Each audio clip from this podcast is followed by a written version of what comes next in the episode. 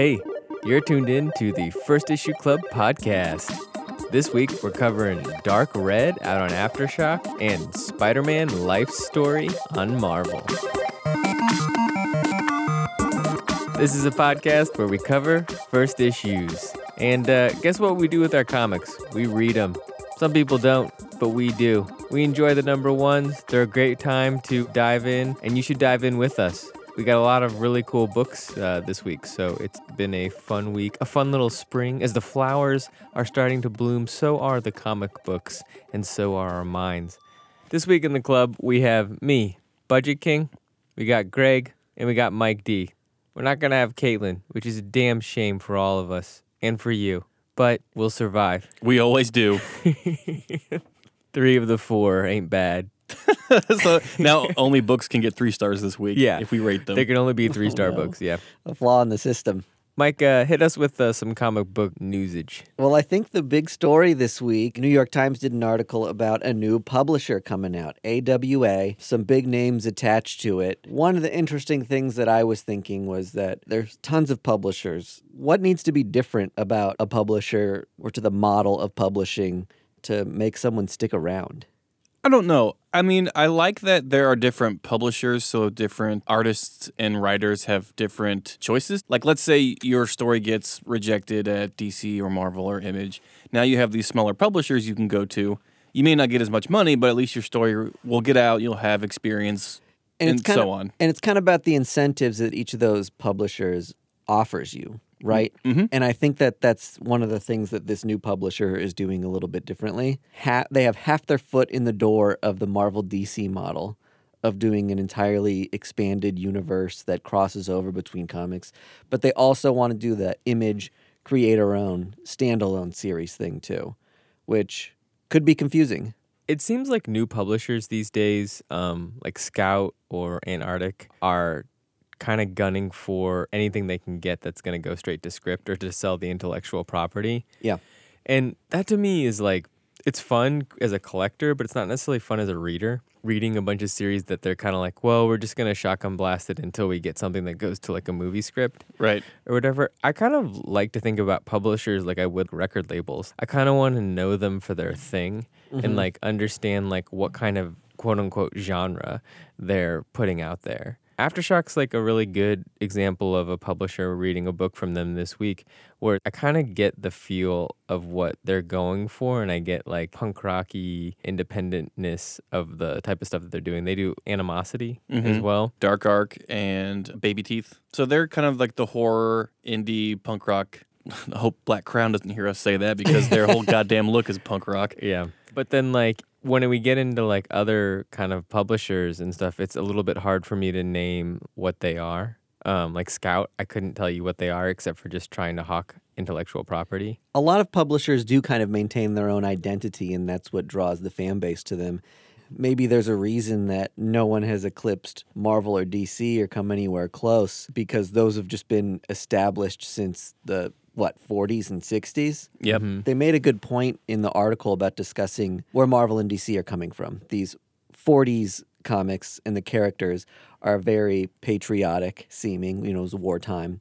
And then in the 60s, Marvel started doing all their stories, and it was very anti establishment because of the culture at the time. Mm-hmm. And it's been 50, 60, 70 years since some of these stories were told. Who's speaking to our generation now? And who's telling those superhero stories that connect with us? Really, Marvel is doing that, I think, anyway. And to me, it kind of seems like there's a lot of people trying to replicate what Marvel's doing.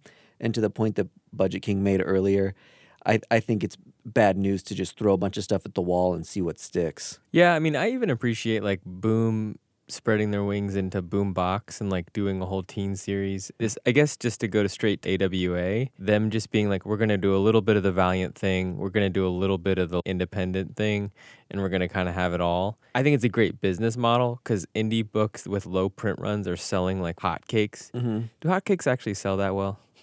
I can't tell you the last time I had a hot cake, and I don't really know what the price is. Yeah. if may- they're priced to sell, it would make sense that they would sell quickly. yeah, the the phrase should maybe be like selling like LaCroix.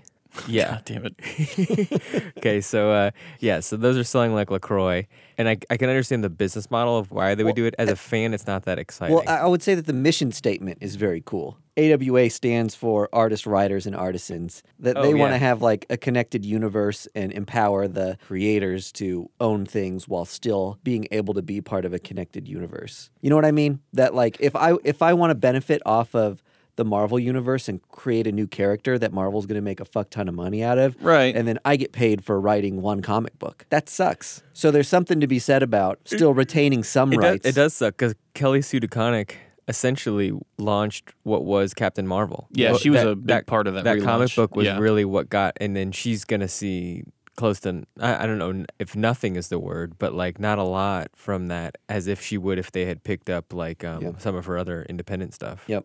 I, I al- I think it's really hard to start up a new universe of characters and have people buy in, knowing that what you're trying to do is create some movies and create this huge universe or like mega comic book machine. That's a tough entry point for me.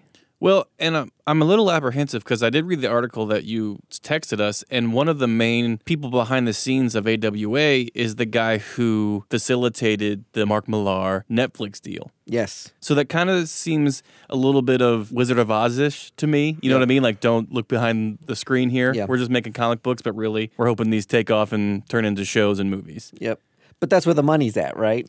Yeah, and that, I, that- I mean, I kind of can't blame a creator for wanting to take their cherished, precious idea that they've withheld from these other pubs and saying, this is the place I'm going to do it because that- they've got the connections and I've got the shot here. And I think that that's where the money's at. Yep. But as a fan, don't expect me to be super excited about 'Kay. that. Like It is- seems less sincere to you as a reader. Right. I'll just watch the show at that point. Yeah, The reason that these movie, these comic book movies are doing so well is because people fell in love with the characters from the comic books first. They built a fan base around that, and they wanted to eventually see them on the big screen, and it happened, and that's why it was so cool because we made up these stories in our minds and how things would go mm-hmm. to like build a business around this idea that we want to be a movie. Let's see if it works as a comic book and people like it, and then we'll go from there. It just seems a little disingenuous. Mm-hmm. it makes me about as excited as if somebody was like, "I'm gonna make a new uh, Walgreens CVS Duane Reade, but uh, we're gonna just have more candy." so you're Mr. Bulkies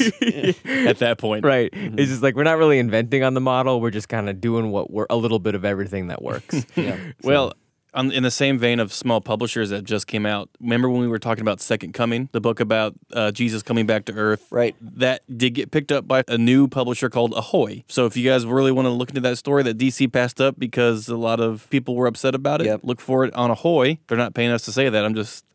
I really want to see this fucking book now, and the guerrilla marketing on this has worked. Another new publisher, TKO. Have yeah, I you was, guys heard yeah, I was gonna bring up TKO. Part of the deal is that's making them buzzworthy is that they're releasing things in mass so you can binge read. So Yeah. I think they're still going to be individual books. Yeah, Uh, it's the true but- Netflix of comic Yeah, books. Yeah, exactly. So they're trying to go after that model, right? But I think their deal is that they're going to do first issues for free.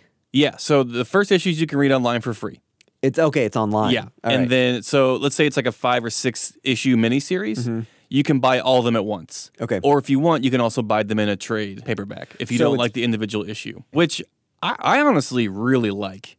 You know what? It's uh, depending on the type of reader you are, it either makes a lot of sense to read things serialized month to month, or it's just the worst way to read a comic book. Right. We, I, for example, read way too many comic books to to keep my bearing month to month. It's mm-hmm. like very difficult. Right. And the little synopsises at the top of my Marvels and DCs that recap me mm-hmm. are uh, a, my saving grace, but still are not enough for me to like realize what the hell was happening when I last left off with this group of characters. You know what I mean? Yeah. I'm only- you, Doomsday Clock. There's only so many books that I can like really stay with and be super interested in. Mm-hmm. Yeah, thank thank you for calling out Doomsday Clock for that.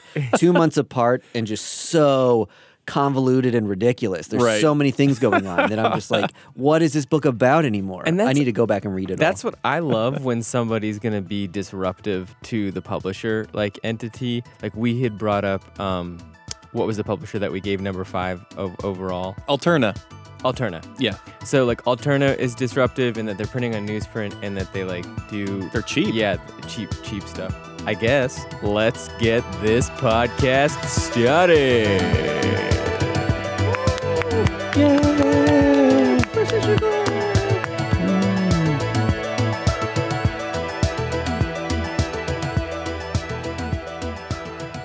Okay. The first book that we got is Dark Red out on Aftershock by Tim Seeley and Corin Howell. Greg, what's this book about? Okay, uh, well, I'm going to read Caitlin's notes because she's not here, and she usually reads them. So please forgive me if I'm stuttering when I read these. The Forgotten Man. Chip is a good old boy vampire who's locked onto the jackpot. Evie, a human who makes too much blood. However, his potentially backwater ideals aren't really what she's about. He ends up encountering another leading lady claiming to be the savior of all vampires, and who has, of course, evolved beyond clothes. She is so good at those fucking Caitlin's things. great at these. She is good at that. yeah, so good. I liked her voluptuous uh, nature of evolving behind, beyond clothes, though. Of course. We got a vampire here that wants to stay in Middle America and is uh, fed up with metropolises. What is is he like coming at a political angle from that? I think this comic book kind of wants to sell itself on a political angle, as a lot of things that we read on. Yeah. But I think in the narrative, he's just kind of like a depressed, disillusioned vampire who's found his little plot. Yeah, and he's just like, Yeah. fuck leaving, I'm comfortable here. I was trying to get the read on like some sort of logistics for it. Like it's easier for us to blend in here as like Mm-hmm. superstitious creatures. But he kind of seemed like a good old boy who was just like, nah, city folk are bullshit. This is real America, which was just strange coming from like a hipster vampire. Has who gets ridiculed for being weird hipster in the beginning in of the the, beginning of the book, yeah. I love that he's singing Lil Pump to calm himself down from not burning alive. I- we can assume that maybe he's been alive for Generations. generations and he's trying to work Gucci into his vocabulary. okay. That's like, oh, that's so Gucci. yeah. The lexicon of the time. Yep. I was a big fan of True Blood, the show. Okay. Did either of you guys watch that? I did not. I unfortunately did not. It's the South. I guess it's Louisiana vampires who are Mhm. happy to be in Louisiana. There are also uh, werewolves there, Of course. and they like own their own region and stuff. I mean, I wouldn't say it's exactly the same, but kind of odd that it's like uh, somewhat similar. Do you think that this book screams original? For me, yeah, because I haven't seen that particular take on it, but it seemed like normally when you get a vampire story, it's Victorian esque man who is very prim and proper and loves the finer things in life and is uh, kind of wise because he's been alive for so many generations.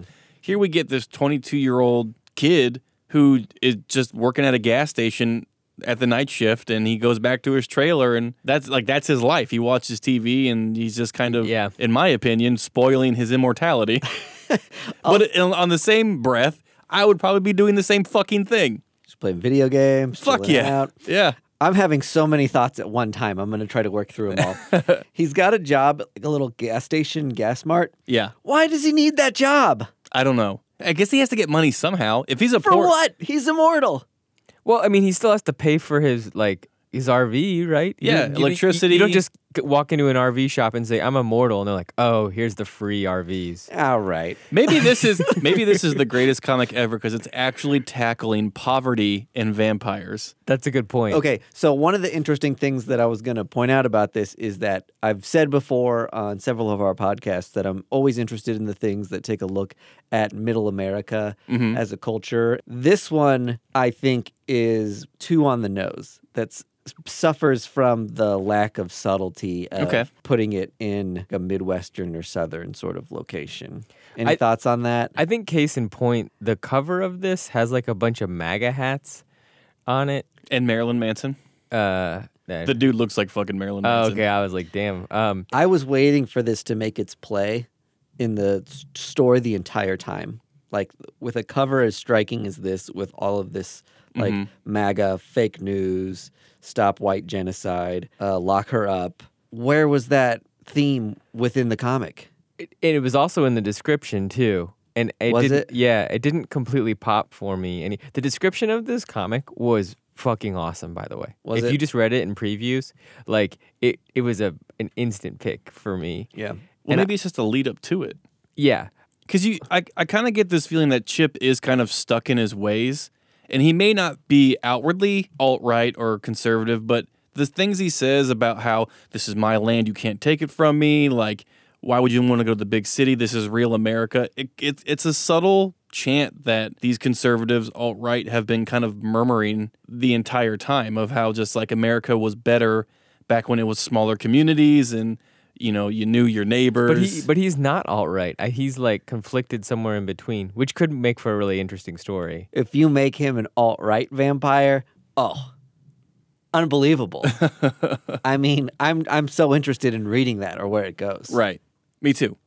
I mean, uh, he's not explicitly alt right, But- like he's not wearing a fucking Fred Perry polo or carrying around a goddamn tiki torch. It's He's- not that blatant. He's a Republican. He's I think he's conflicted subconscious because Republican. it, I think this also takes place in the South, right? Yeah. I think that's just the nature of Southern states. My understanding is that most vampires end up being Republican, like the older they get. Well, I think we all know the older you get, the more Republican you get. So he's probably on a level of Republican that we haven't even reached. yeah, he's yet. like next level. he's like Dick Cheney. Yeah, he's like Hit- Republican. he's like Hitler Republican. Is Cheney a vampire? he fucking might be. That dude is alive and well and drinks blood. Oh God, he is a vampire. so there's some werewolves that make it on the scene. What? Where? Are those not werewolves? I mean, there's some naked people walking in the day that tear people apart. I assumed they were werewolves. I think those are just vampires now who can walk amongst the light. Okay, Possibly. Will, will will werewolves show up? More than likely. okay. Correct me if I'm wrong. They Ready. They uh they smell her vagina and decide that she can't be eaten. I think they smell her womb. Like what? maybe they know that Okay. or you're talking about the hunters. Yes. So there, there's a hunting scenario where this man and wife are looking for a deer that they shot, and they run into these cloaked in darkness people. They kill the husband, they chop his head off real quick, and then they do smell the woman In her um private region. in her in her womb area, and he says, "So beautiful, but so disappointing." Yes. So did she just have a like an unclean vagina? She has like a yeast infection, Or maybe she can't bear children. I don't know. or is she not a virgin? I don't. Do vampires care if you're a virgin or not? Isn't it like the sweeter? It, it's like kind of the caviar of blood. Oh my I god! Please hate go this into that. conversation. Why? the caviar of blood. That is a new shirt. Virgins have the caviar. you were the one that was going to be a fucking nurse for your occupation. Yeah, but he's not out going around sniffing wombs. He didn't know anything about the caviar of blood. I just I just wasn't prepared for this conversation because I missed him sniffing her. Oh, okay. So now that we're talking about virgin blood and it being caviar, I, I just got to shake it off a little bit. Well, we can move past it then, because I don't know what that is supposed to be inferring. Okay. To be honest, Yeah. Same. you can see what he's doing and you can read what he's saying, but what's the meaning behind it? Fuck if I know. Republican vampire seems like a good idea for a comic book. Yeah. Um, and it- Also, I didn't know that it was a medical condition to produce too much blood. I wasn't aware of that condition either, but she does link it to like that she could have blood clots, which then kind of made it seem realistic. Say the name of the disease. Maybe somebody listening to this podcast can verify that for Um, us. Too much of bloodia? Uh, too much of blood. Yeah. Oh, is she Italian? It's uh, polycythemia vera. I can't say medical words, and how dare you make me say it right now? That's no a S in there. disease. Somebody tell us. Because we will will be goddamned if we Google it. There's too many letters. Too many like when there's that many consonants right up next to each other. I can't put that in my phone. I actually did think that was a pretty unique relationship that they had. It is. They're not like in love. Yet. They're just friends with benefits and not the sexual kind. Well, I No. thi- one of the interesting things is they've got some political differences between them. Yeah. So She they, wants they got to- this symbiotic relationship, but are at odds. So very interesting dynamics. I'm I'm not a fan of the coast. Does that make me a Republican? You're not a No. fan of the coast? The coasts? Like I don't really like New York or LA. Why not? And yet you lived in one of them. And I didn't like it. How long were you there? Uh, three and a half years. You liked it long enough. Um, no. Just blanket statements about a whole area of the country. Large areas. I like visiting those areas, but I don't want to like I'm like this guy. I want to live in the Midwest. You a vampire? I might be. I'm more so asking, am I, does that make me Republican? No. That just makes me happy, content. Are you saying that his only thing was just that he didn't want to live in a big city? I don't think he has any other Republican traits besides not wanting to live in a big city. Okay. I think, but the I think it will fuck up his life if she moves. He'll have to start hunting blood. He'll have to get eat more people, which is why most vampires live in a city. Don't you think? More options, mm-hmm. Yeah, the variety of life. Diversity is the spice of life. more caviar blood. You know, just drink it by the gallon. Yeah. Last thing, I thought the icicle daggers were dope. Oh yeah, He had like holy water That they had froze. that they'd froze into like icicles, and then she, the one vampire wore gloves so she wouldn't touch the holy water, and then started stabbing other vampires with it. That- Ingenious weapon. that Yeah. was really smart. Yeah. Well, these are like vampire groupies. they like do all the dirty work for all the vampires out there. So they're kind of like the evil, dumb henchmen of the king vampire. Yeah, they've got like full grown gnarly teeth instead of just like the normal fangs. Yeah, and like big old mouths. They're weird looking. So at least we know that I there's some fucked up creator that's really thought about vampires and how there are different tiers of them and the different weapons and ways they could kill each other. Yeah. Yeah. This comic book has definitely some interesting uh, tentacles. What? it has uh what's the word I'm looking for? Um rabbit holes. Like some like different like routes you could go down Okay, yeah. and kind of explore. Um so I'm excited to see where those things go. The story's got good tentacles. Tentacles. You get your tentacles wrapped around me.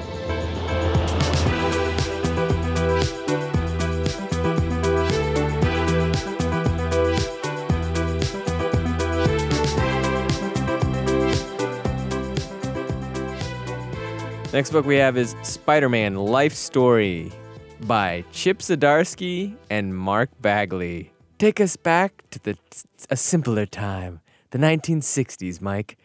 What happened in this book? Well, I think that the whole premise of this book is super interesting, and I love Chip Zdarsky. I think he's a very entertaining writer. So I'm very interested to see where this goes. The whole concept is what if Spider Man aged in real time? So we're taking a look decade to decade at his life and how real life repercussions could change his storyline.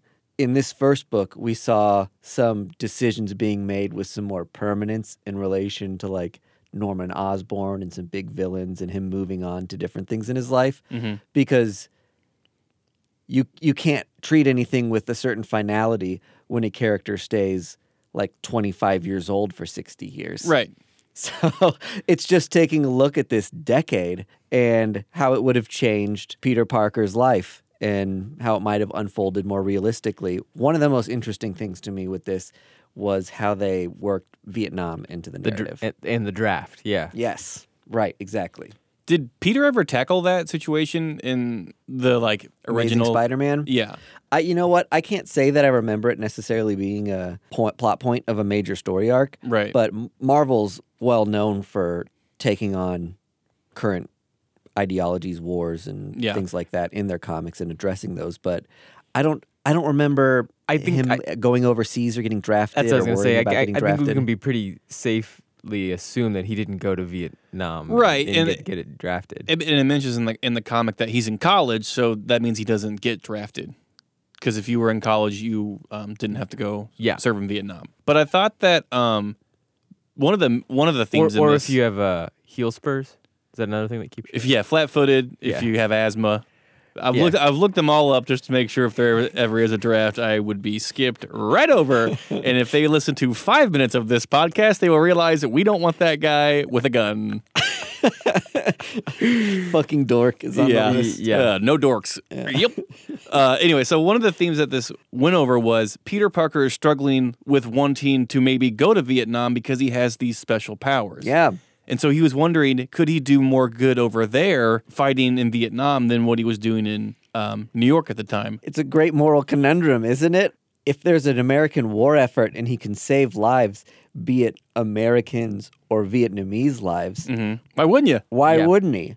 That is a really in, it, one like I thought one of the best writing of this comic book, which this comic book was written like really well. Yeah. was he's going after Flash for uh Flash Thompson. yeah Flash Thompson, and he's kind of making fun of him for essentially joining the war. At least he's just getting some digs in him before he leaves. Yep. And and Gwen says to him, "Hey, he could die. Like go over there and apologize to him. Like, don't make those your last words to him. You know, they kind of make up, and he says, The reason I'm going is because I know Spider Man would go. I was like, Oh, man, that is such good writing. Like, Yeah. so, like, like it cuts, and it's also like, that is the thing. If I'm going to believe that Spider Man's actually going to go to war, that's the conversation he needs to have to be able to actually like bring himself to that conclusion. Yeah. Such good writing. hmm And I think that Flash kind of lets Peter off the hook a little bit in the conversation they have because he's like, well, wouldn't Spider Man have gone already? I mean, he's not there. And he was like, yeah, he's too busy saving our asses like stateside. Yeah. He's got responsibilities to fill here. They brought, they roped Captain America into the story. Yeah. And I'm like, who spin off that storyline. Dude, the way that ended with oh Captain my America, God. holy shit. Like, I don't think there's room for more of that where this book goes with its next issue because the next one's going to be 70s. Correct. 80s, 90s. You're going to have so much to tackle with Peter Parker.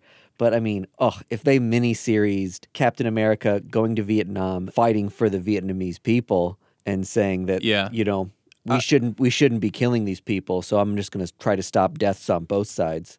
Like he appears to be like a traitor to. It, that storyline was A lot of US incredible because Captain America talks about in the comic how he was frozen during World, World War II. Yeah. Woke up and there's just another war happening. He thought that we would evolve above Mm-hmm. w- wars, and he's just like, Jesus Christ, I can't win. I just want to help people, and everyone's just fucking killing each other. Um, I may have to turn in my nerd card after this because I'm not really too seasoned with Spider-Man Yep. backstory. Does Gwen Stacy know he's Spider-Man?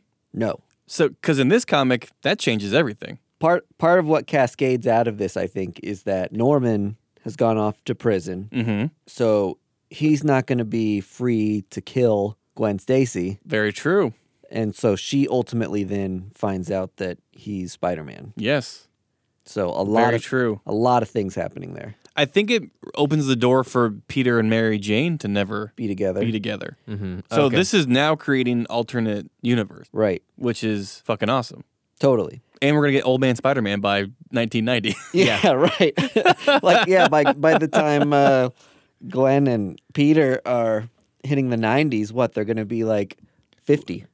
yeah, if he's 19 now in the 60s, We're gonna have like a whole family of Yeah, kids and, yeah. be And then sending it- them off to college. I imagine they'll have to do like a Batman Beyond thing, too, where he's like doing. he has like a predecessor. yeah, it's the tutelage of like Holy like, fuck, that would be so awesome. yeah, of like a maybe maybe Miles Morales like type of like scenario.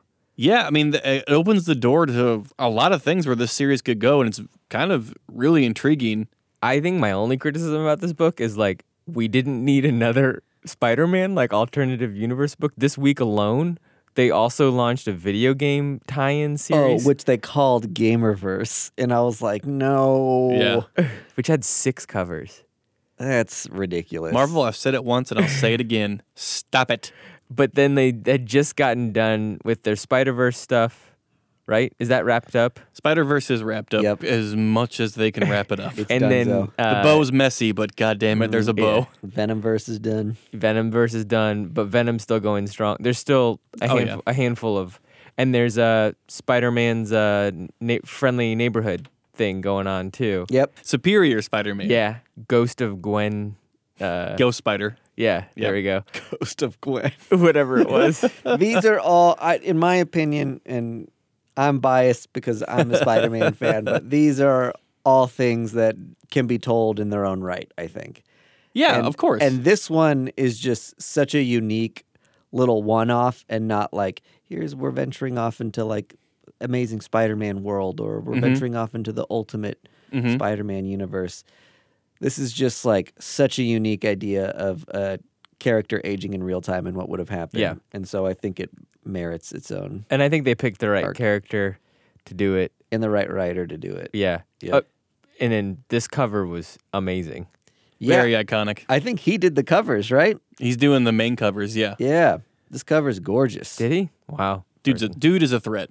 That's a good way to put it. But I was gonna say, if this is successful as we think it's gonna be, Yeah. I can see Captain America seventies, Yep. Punisher seventies. Like I can see other Marvel superheroes kind of Cosmic doing Ghost this. Rider 70s.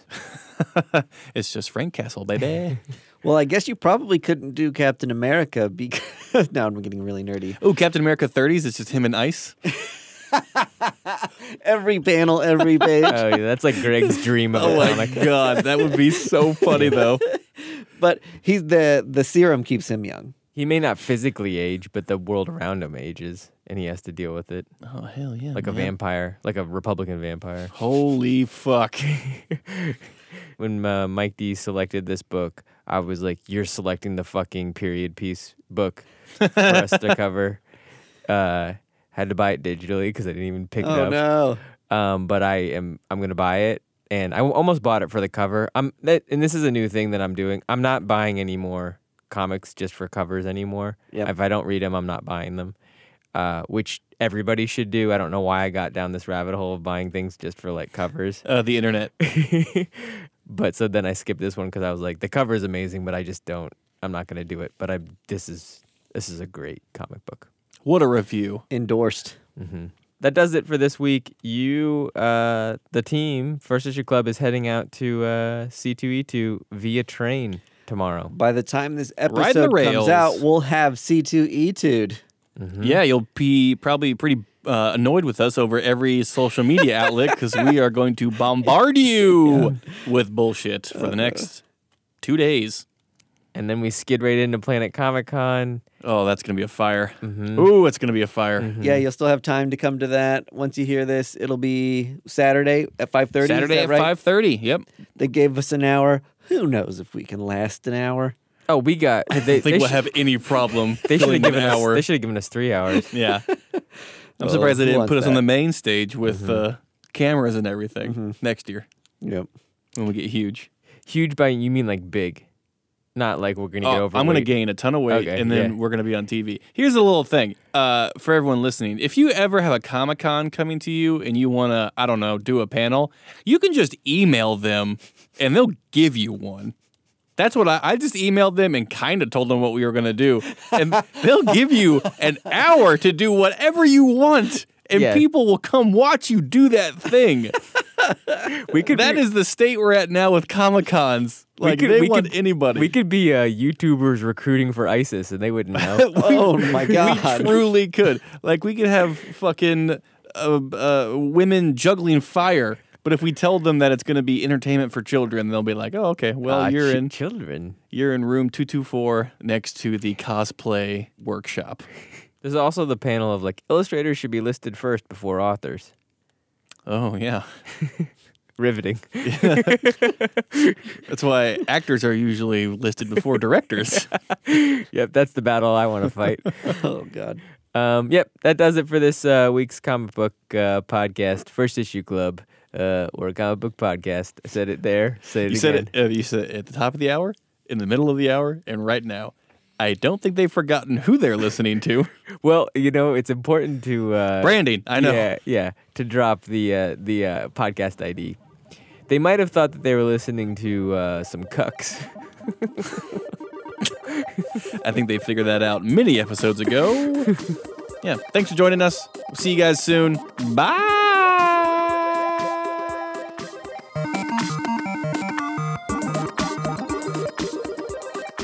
This has been another episode of First Issue Club.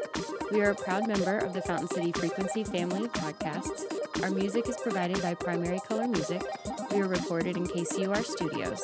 You can find us, rate us, friend, and follow us on YouTube, Twitter, Facebook, Instagram, email, and your favorite listening platforms at First Issue Club FIRST. You pop, pop or soda guy? Um, soda. You're a soda guy. Yeah. Get your ass to the LA. Is that, is that, is that what they say in LA? Well, anywhere, but here is pop, bitch. Oh, okay.